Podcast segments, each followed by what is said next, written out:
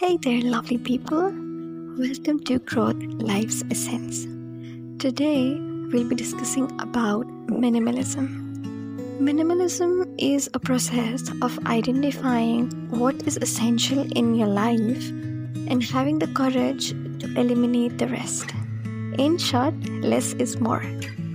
I have realized that with automation and diversification in various aspects of life, we have lost some unnoticed but essential life skills. For me, minimalism creates a space to practice these skills, which are creativity, wise and value based decision making, courage building, letting go of obsessions, and much more. To illustrate some of these, let me share some examples from my life. First is the mug flu.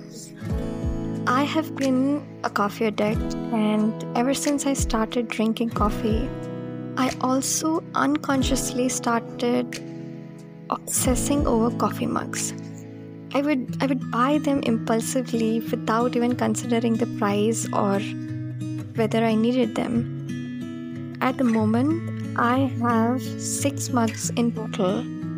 But honestly, I only care about two of them. One of them is very close to my heart, it holds a very special value to me, and the other is just convenient.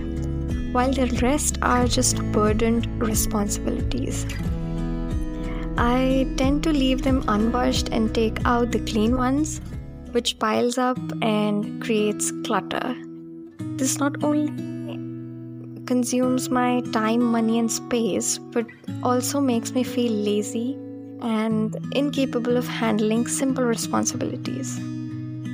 This experience made me realize that obsession can lead to burden, responsibilities rather than choices, taught me to make wiser decisions based on my values and to avoid accumulating unnecessary possession that not only consumes my time, space, and money, but also makes me doubt my capabilities. The second is a funny one, it's related to colors. So, learning about color theory can be challenging if you haven't attended an art school.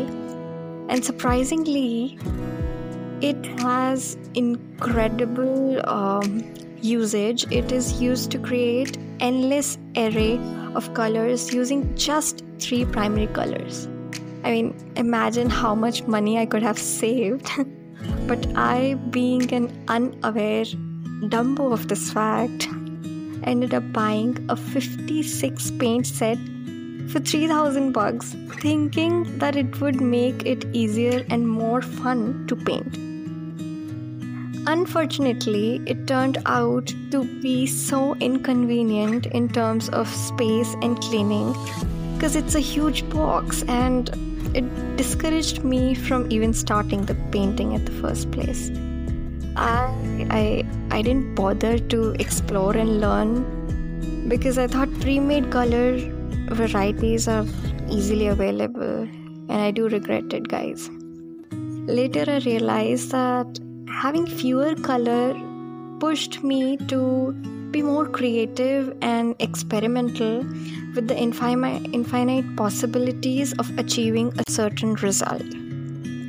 In short, it taught me that having less can lead to more creativity, not just in terms of uh, material possession but also in developing a mindset, a creative mindset that allows you to accomplish your goals without letting resource unavailability or shortage becoming a hindrance in the process.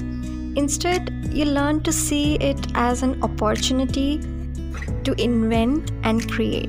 And that's worth it, guys. That's worth it. It's really empowering to know that you could you can think out of the box with limited resources.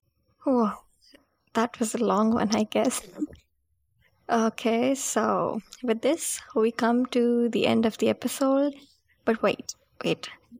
Before wrapping it up, I'll just sum up the main highlights so it's easy for you to just recall it whenever you want. So, number one is minimalism prevents burdened responsibilities. Second, obsession is a waste of time, space, money, and it can also make you doubt your abilities, which is not something to risk. Third is minimalism helps develop a habit of making wise and value based decisions before considering any kind of investment. Number four, minimalism fosters a creative mindset that enables you to see opportunities in scratch in various aspects of life. Number five, it helps you realize what truly matters to you and what is needed. Number six, it makes you aware that more can be chaotic and less can bring happiness, joy, and peace. Last and number seventh, it helps you build courage by choosing what's right in the midst of infinite distractions, which is really difficult, but it requires courage. So, happy courage building, guys. so, yep, that's all for today. I hope today's episode will encourage you to embrace simplicity and help you become a better version of yourself.